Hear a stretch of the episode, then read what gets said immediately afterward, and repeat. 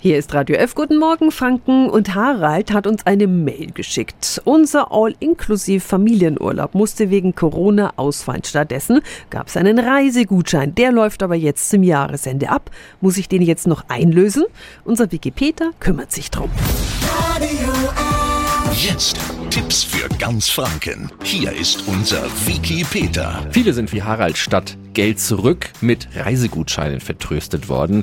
Meine Schwester Tatjana Heim ist Juristin bei der Verbraucherzentrale Bayern. Müssen ablaufende Reisegutscheine jetzt noch eingelöst werden? Die Reisegutscheine muss man tatsächlich nicht unbedingt einlösen. Aber diese Gutscheine haben momentan noch eine staatliche Sicherung. Das heißt, für den Ausfall würde dann ein Ersatz erstattet werden.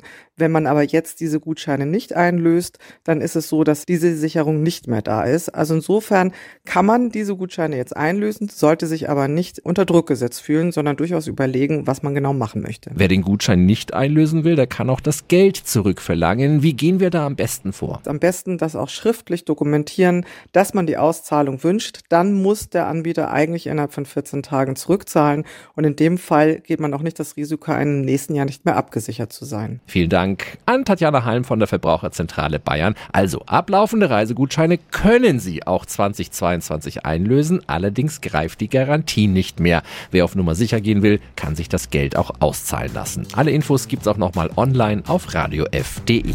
Tipps für ganz Franken von unserem Wikipedia. Täglich neu im Guten Morgen Franken um zehn nach neun. Radio